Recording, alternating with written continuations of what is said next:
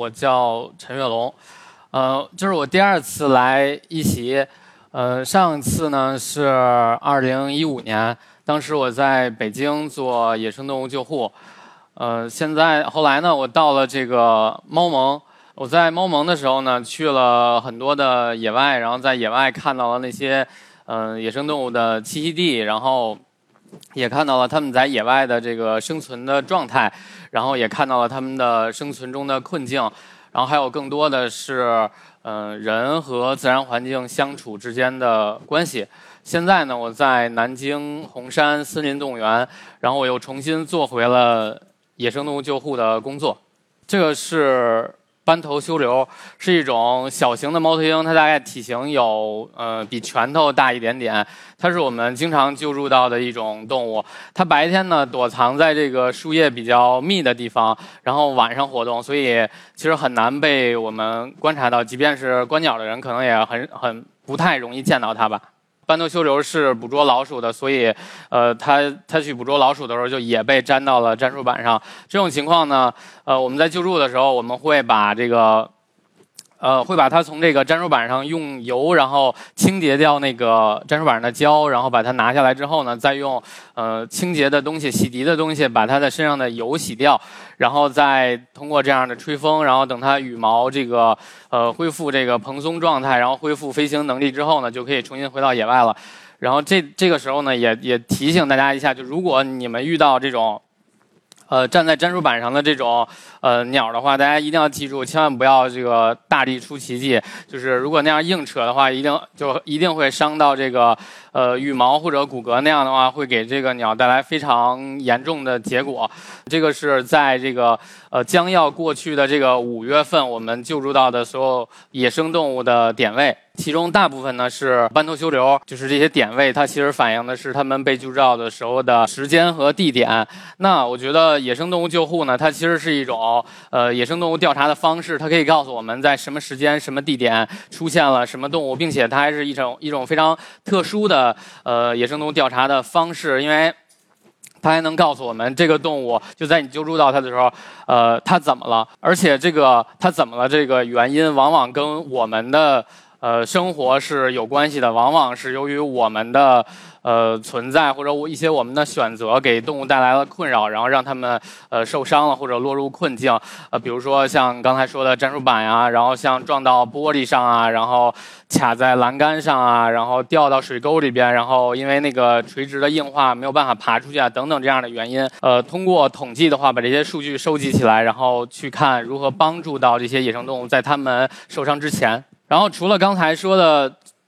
在在前端的那个救助信息的收集以外呢，我们还可以像这样，这个是我们在放归一只黑鸢，左边那张图是它从运输箱救助箱里边飞出去的时候的画面，右边这张图是它飞出去之后，右下角的那个小图可以看到，就是在它身上背了一个小小的一个像背包一样的东西，这个是一个 GPS 的卫星定位装置。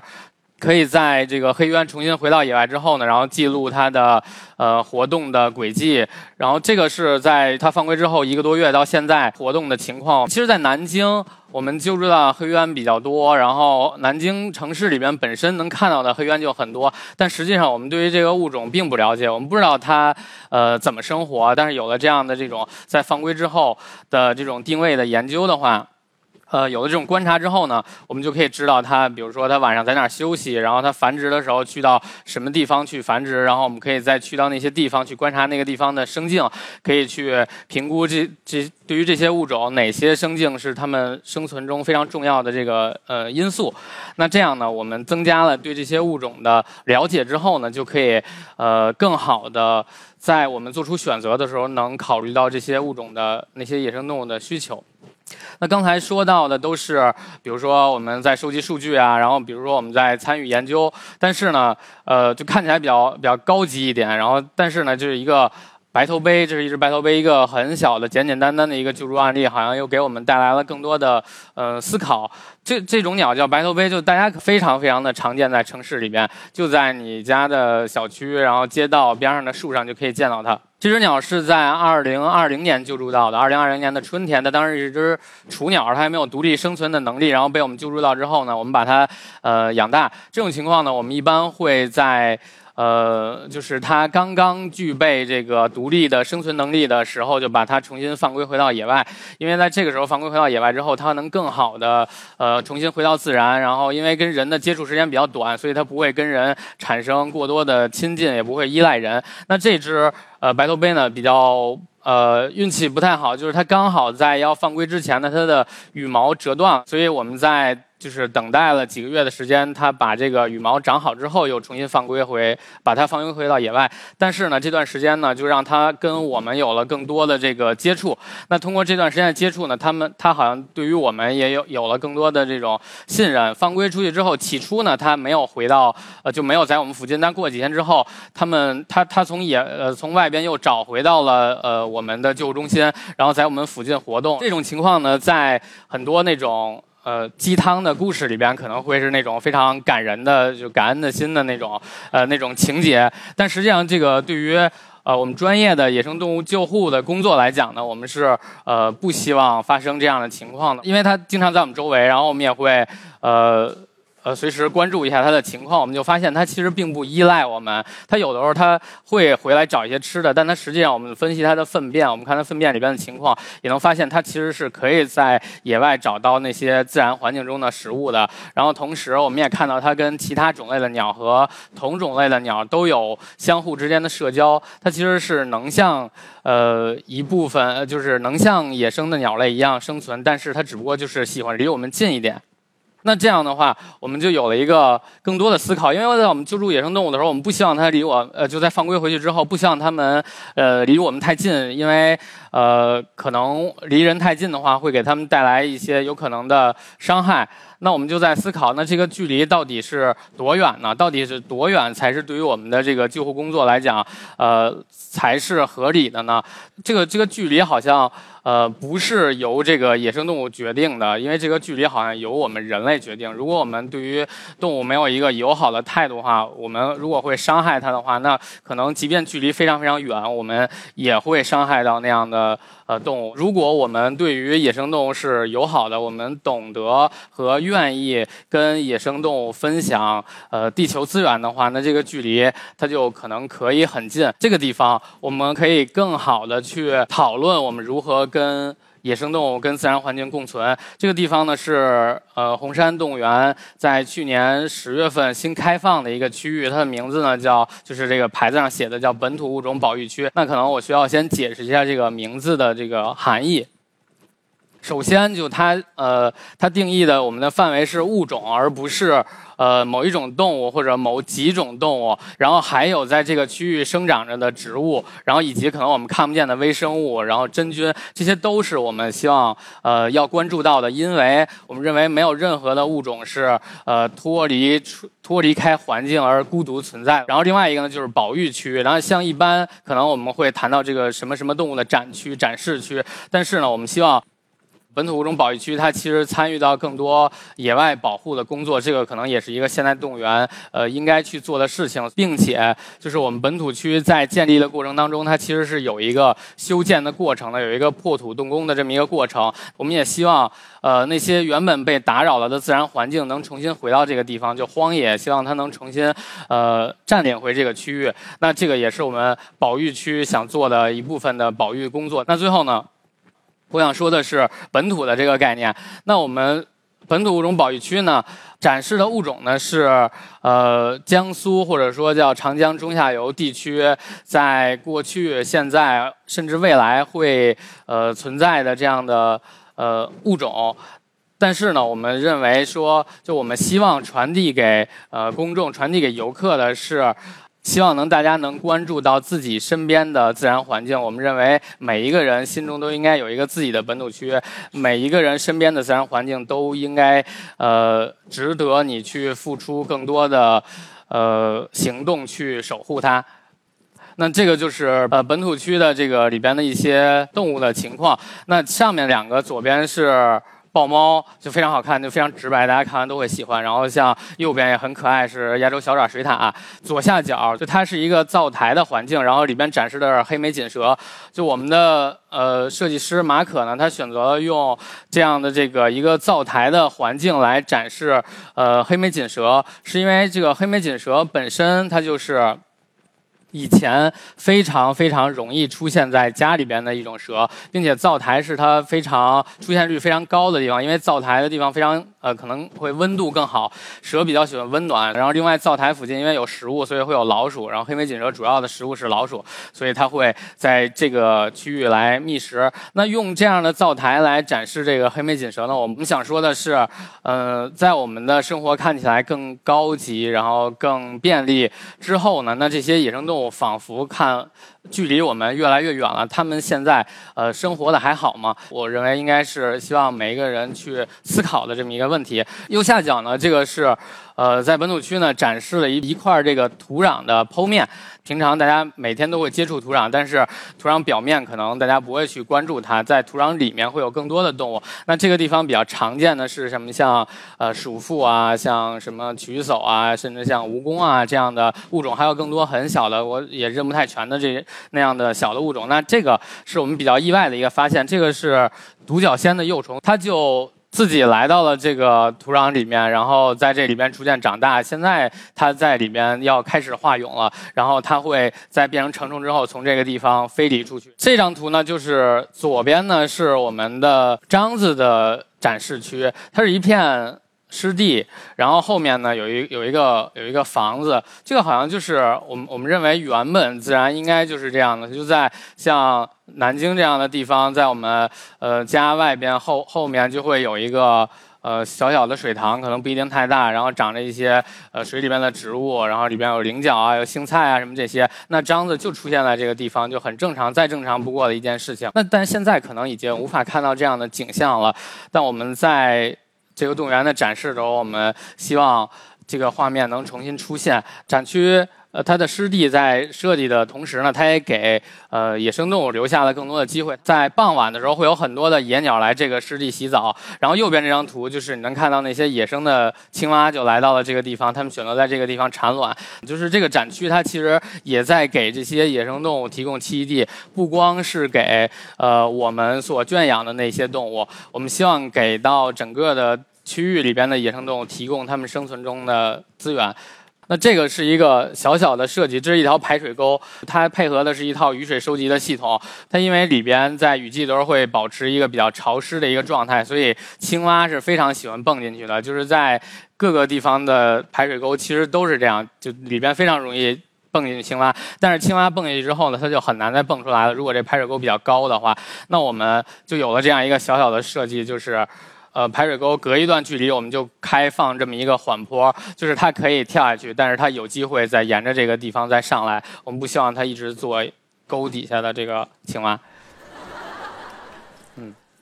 然后我们本土区呢还有。昆虫旅馆，然后这个地方我就我们执意就不放图了。昆虫旅馆，我得先解释一下是什么东西。它是利用很多的这种呃呃自然材料，比如说像竹子杆啊，然后芦苇杆啊那种有呃那种。孔洞的这种结构，然后加上一些木块儿啊、瓦片儿啊，然后这种这种这个材料，然后堆砌而成的。然后它形成了很多的这种呃空间和结构，这些空间和结构能给呃不同的昆虫提供它们呃躲藏啊、越冬啊，然后繁殖的这样的机会。那昆虫旅馆它这个对于昆虫其实是有非常积极的作用的。那我得解释一下我为什么不放这个图，因为昆虫旅馆实在是太有。标志性了，尤其像现在，我们其实越来越多的讨论友好生物多样性。那在规划的时候，在设计的时候，大家非常喜欢，哎，就我如何能友好生物多样性呢？那我好，我就放一个昆虫旅馆就好了。但实际上，我们认为并不是这样的，就是我们真的会，呃，能想象到，就可能在未来会有很多那种成天呃打草，然后喷药打杀虫的草坪上立一个昆虫旅馆，然后他说这样就可以友好昆虫了。怎么可能呢？就像在无人区盖一个酒店，怎么有人能去住呢？那本土区虽然有一个昆虫旅馆，但我们其实不只有一个昆虫旅馆。我们在呃本土区的植物的选择上，会选择非常多样的植物，然后给给不同的昆虫提供他们所需要的食物，然后给他们提供不同的花，然后那个花期覆盖尽可能长的这种季节，然后花的形状能适适合很多的昆虫，然后并且我们是不不打什么杀虫剂啊、除草剂啊这种这种东西。然后，所以我们整个区域是更友好昆虫的。那我们在这个区域里边，在这个友好昆虫的区域里边提供一个昆虫旅馆，那自然就能给昆虫真正的提供更多的这种生存的机会。那刚才说的那些都是可能好看的和好理解的，但其实就在本土区。呃，入口就是游客第一个能看到，大家第一个来到的其实是这一片农田。我们为什么要有一个农田呢？因为我们我们在动物园，但是我们却展示了这么一片植物，因为我们认为就是农田现在被大家刻板的认为成了是我们获取食材的地方，但实际上呢，农田也是野生动物呃非常重要的基地，有非常非常多的。野生动物，它是以农田为家的，或者在农田获取自己生存的非常重要的这个资源。那我们想让它变成野生动物的栖息地，那我们首先就要呃做的是一片友好生物多样性、友好自然环境的这么一片农田。那我们怎么做的呢？我们可能，比如说我们。呃，种这些农作物的时候，不用杀虫剂啊、除草剂啊、化肥啊什么这些，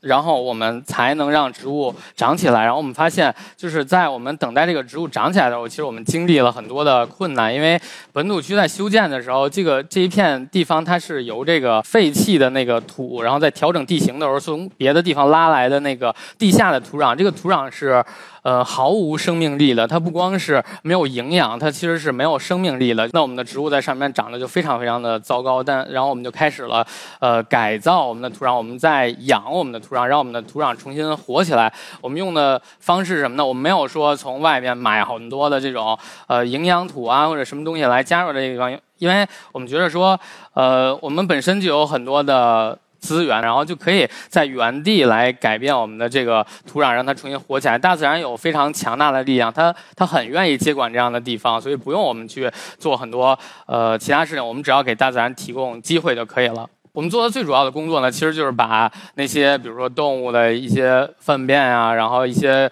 呃。用过的垫草啊，然后通过堆肥啊，然后重新让它回到这片土壤里边，然后再通过翻堆的这个过程，让它再加入有机物，然后再去翻动它，然后有一个混合的这么一个过程。然后逐渐呢，我们就会发现土壤确实是发生了改变，它逐渐变得更疏松了，然后它里边会有更多的这种有机物，然后你能看到它里边会出现这种团粒结构，然后并且还有呢，就是我们能在里面看到越来越多的动物了，然后会有一些呃小的虫子啊，有。青蛙呀会住在这个地方，然后因为有了虫子，然后也会有更多的鸟，然后来到这个农田。呃，然后我们就在思考啊，就我们一般做呃生物多样性保护的时候，我们可能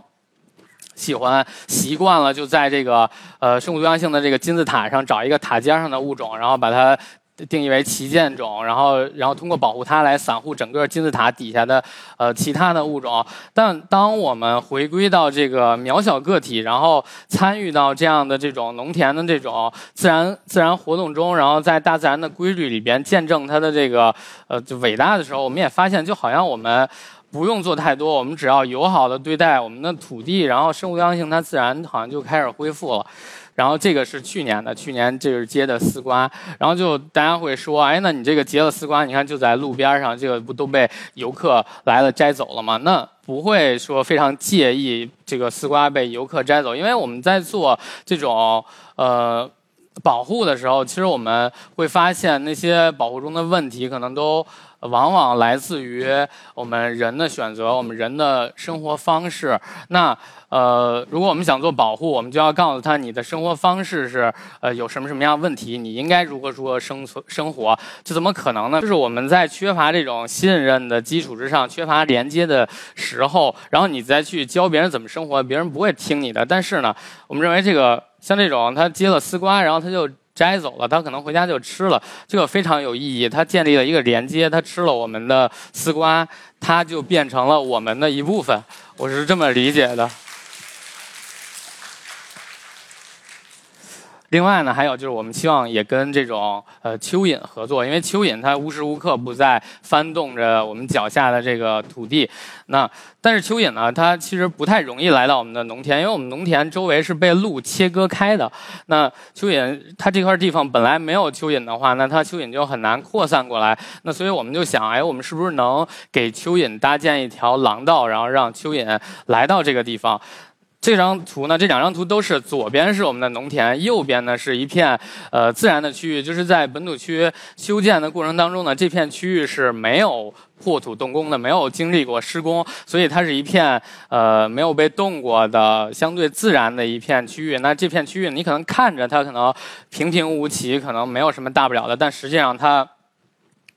有很多的落叶，然后土壤里边有很多土壤动物，然后有很多小虫子住在里边，然后有很多呃原本的原生的野生的植物住在里边，然后包括微生物都在这个地方。那我们选择呃从中间搭一条廊道，因为那个右边这部分它其实是蚯蚓非常多的。那有了这条廊道，蚯蚓是可以通过这条廊道扩散，然后回到这个呃来到这片农田这个区域的。那我们这个廊道的。设置呢，就是我们用了很多的园林废弃物，那些枯枝啊、落叶呀，然后打碎的枯枝，然后把它铺在这个地方，铺了很厚，只要有一定的厚度，蚯蚓就能从底下过去。铺了这个之后呢，它不光给蚯蚓提供了这么一个机会，然后我们意外的发现，就大家就是人类好像也非常非常喜欢这个区域，然后就发现游客踩到那儿，就大家会非常惊讶的，就类似欢呼在那说踩屎感，就他好像他们真的是。就我后来想了一下，大家在城市中生活，就踩到这样松软地面的机会真的是非常非常少。就我也会去感受那个地方，真的是当你从这种硬质地面走上去那一瞬间，你就会觉得自己就仿佛就在一个非常梦幻的一个地方。然后就虽然短短的只有这么几米，但是它给你带来的感受是完全不一样的。那个是你身体的本能，那是从你的感官上对你的一个影响，每一个人都能感受到。然后并且我还发现就是。是小朋友是非常非常喜欢这个区域的，当然他们最喜欢做的事情就是把这里这个地方铺好的落叶踢飞，他们在那踢的很高兴，就把落叶踢的到处都是。然后这个好像看起来是一个在就就好像是一件在搞破坏的事情，然后但是但我发观察之后发现。哎，就这个小朋友搞过的这个落叶，就我回忆起，这不跟我在那个野外见到过的那些森林里边被野猪翻滚过的那个土地是一模一样的吗？就是，就是在森林里边，它。就是森林的地面，它其实是非常非常需要野猪这样的这种动物在翻拱的。这个是它自然循环的非常非常重要的一部分。比如说有野猪在那儿翻拱地面，然后有松鼠在那儿把那个植物的种子埋起来，然后它可以过冬的时候吃。然后它如果忘记吃的那些，就会变成小树就长起来。然后有很多鸟会去翻地面，然后獾子也会翻地面。然后有人会往上面排泄，然后会接种微生物，然后有人会在上面打滚然后别的动物会把呃其他植物的种子带到。到这个地方，这个就是呃大自然循环的这么一个过程哦。对，但是最近呢，因为好像小朋友们开学了，然后小朋友就就来的不多，我们的那个这个地好像被翻拱的这个频率就不够高了，然后所以我们的志愿者们，就本土区的志愿者们，呃也会去呃人工的去翻翻动这个土地。就我们有一个志愿者丁师傅，丁师傅是一个非常厉害的志愿者，他已经连续一百一百多个休息日，然后来到本土区。玩，他好像不是来工作的。他在翻动这个土地的时候，他非常开心的告诉我，他说里边已经开始有蚯蚓了。他跟他给我讲有多大的，有多小的，然后一一一下翻起来那个土里边有多少只，他讲的非常开心。我们当我们想做这些事情的时候，其实我们呃很难去通过说我给你讲一个道理，讲一个原理，然后来打动别人。但是当呃有更多的人参与到这个过程当中的时候。他不用去知道那些，就他不用呃非常非常清晰的一些原理，但他看到那样的变化，他参与到其中，他就能受到这样的影响。然后这个是呃我想讲的本土区的另外一个地方，它是刺猬花园。呃，刺猬是一种非常典型的半人生存的物种，它非常喜欢住在人类周围。然后你在深山老林其实见不到。这样的呃很难见到这个这种动物。那这个是我们本土区的呃刺猬花园，它其实是我们救护中心的一个延伸。就是当刺猬如果需要这种野化训练的时候，然后它会来到这个刺猬花园，因为刺猬花园的环境会更接近自然。然后如果它在这个刺猬花园通过了这种呃野化训练，然后通过放归评估之后，它就会重新回到野外。所以刺猬花园不是呃一直有刺猬的，但它我们希望它是一个花园，因为。为我们其实经常在春天救助到刺猬，我们发现那些刺猬，它们会在冬眠醒来之后，身体会呃有非常非常重的这种负担。那它们显然在冬眠的过程当中，呃。就是有不太好的经历，那影响它冬眠质量的比较重要的两个因素呢，一个是它在秋天的营养积累，然后另外一个非常重要的因素呢是这个冬眠的地方的选择，就它其实也是要找一个呃遮雨的、背风的、温暖的地方，比如说像自然环境中那些落叶底下、朽木底下，它有可能甚至利用那些呃微生物缓慢发酵的过程，然后产生的一点点热量，然后获得一个更好的温度，然后在一个保温隐蔽的地方，然后来冬眠。但是呢。呃，我们觉得在城市中，呃，刺猬好像越来越难找到这样的地方了，因为随着我们的这种呃居住的生活的这个。呃，生活的地方的这种变化，那我们有越来越多的小区，然后我们有越越来越多的绿化，有虽然有绿地、有花园，但是那些地方好像植物种类非常单一，然后管理的强度非常大。那我在很多的那种花园管理好的那种呃小区的那种绿化里边，我几乎无法看到那些刺猬能能居住的地方。不要说这种大个儿的朽木，就现在你在那个绿化里边，你想找到一块小石头，找到一个小树枝都非常非常的困难。那以前呢，我看，哎，这个。刺猬好像能在灌木丛里边，然后躲在落叶堆里边，好仿佛还能比较好的过冬。但是我好像近些年我发现这个这个就是我们又发明了一种新的东西，就一种巨巨大的吹风机，可以把那个灌木丛底下的那个落叶都吹得一干二净。就是那我就我其实我现在很难想象到那些刺猬是呃如何过冬的。我们的刺猬花园呢，就其实种植了更多的本土的植物，因为本土植物其实会有更更呃好的这种生存能力，就可以。减减少我们的管理，然后，并且我们呃希望就是友好这里边的这些昆虫，然后能给刺猬带来更多的这种食物，然后提供这些不去打扫里边的落叶呀、朽木啊这些。那我们希望给刺猬提供一个对刺猬更好的花园。我们也希望我们的这样的尝试和探索呢，能呃能被其他地方借鉴。我们希望能以后在未来能有一些花园是不光是呃我们的花园，也希望它能同样是刺猬的花园。那我们本土区呢，它其实做了很多的这种关于呃生物多样性的这种保护的这种呃思考或者一些实践，所以我们也希望能从本土区走出去，然后去到更远一点的地方，然后去呃看看帮能是否能帮助别的地方的生物多样性更好一点。然后后来我们就往外走，我们走了没有多远，我们还没有走出红山动物园的北门，然后我们就来到了这个湖边。我们发现这个地方，我们就好像就可以做点什么。这个我们一般管它叫北门湖。北门湖呢，它其实住着，就是长期住着这个黑水鸡跟小鼻涕，然后它们看起来平常在那生活的也不错，但非常遗憾的是，就一到繁殖期，然后它们就走了。那我们觉得这件事情好像有一点点遗憾，我们就以让黑水鸡跟小鼻涕为呃在留在这儿繁殖为目标，然后进行了一些北门湖友好生物多样性的一些调整。它不是一些什么改造啊，一些什么大的东西，它我们就。叫它是一些小小的调整。右边这张图呢，就是小鼻涕，它繁殖需要什么样的条件呢？它是在水面上做浮巢，它需要那些呃水草从水底下长出来之后，然后水草很柔软，长到水面之后它不会不会长出去，它会在水面上横着开始长，就形成像毯子一样的那种结构。那它的巢就坐在那种毯子的结构上，它最喜欢那样的地方。那我们的以前的这个呃北门湖的管理呢是有这个水草是要清理的，我们想营造这个呃水水下看起来比较清澈然后通透的这么一个状态。那所有那些水草都被打掉的话，那小鼻涕就没有这个很好很理想的这种繁殖的机会了。那所以。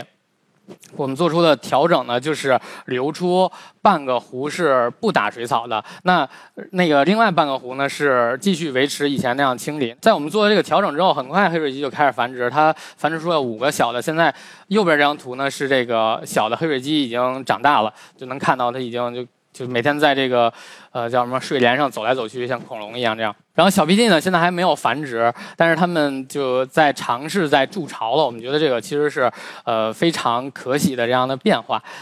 然后就我们好像当初设置的那个目标已经基本上就达到了。但我们好像没做什么，我们只说你留半个湖，不用打水草就可以了。然后这个呢是左边这张这个鸟呢叫红脚苦鹅鸟，它是以前就在我们的北门湖繁殖的。它繁殖它为什么能繁殖？因为它跟那两两种鸟不一样，它繁殖不是在水里面，它是在水边的植物密集的地方。但是呢我们发现它繁殖那个地方其实非常非常的嗯。不封闭，那丛草就是虽然很隐蔽，但是区域很小，我们就觉得它每年的繁殖都都就像那个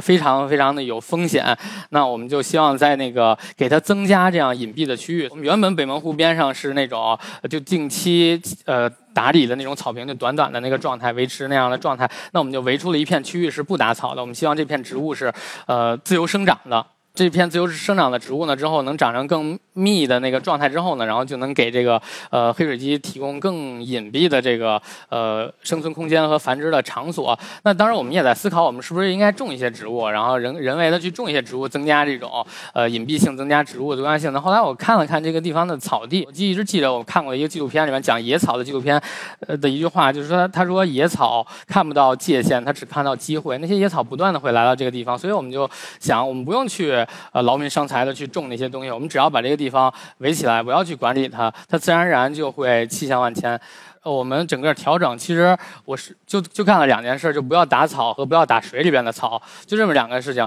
那所以我想说的是，就当我们想友好生物多样性的时候，可能重要的不是呃我们要做什么，而重要的是我们不要做什么。那回到这个最后一个问题，就是谁是世界上最好看的动物？我经常在像微博啊，在朋友圈啊，会发一些这种世界上最好看的动物，然后我会描述很多很多的物种，我见到的鸟啊，像兽类啊，然后包括一些小鱼啊、昆虫啊，然后描述它们为世界上最好看的动物。然后他们经常留言说我是渣男，说你说谁都是世界上最好看的。就是我今天谈到了很多我们保护生物多样性的一些呃。思考和一些实践，但我其实从来没有很好的解释过我们为什么要我为什么要保护这个呃那些野生动物和保护生物多样性。科学家可能给出了非常多科学的理由，但我觉得对于我来讲，最重要的理由就是因为它们全都是世界上最好看的动物。谢谢大家。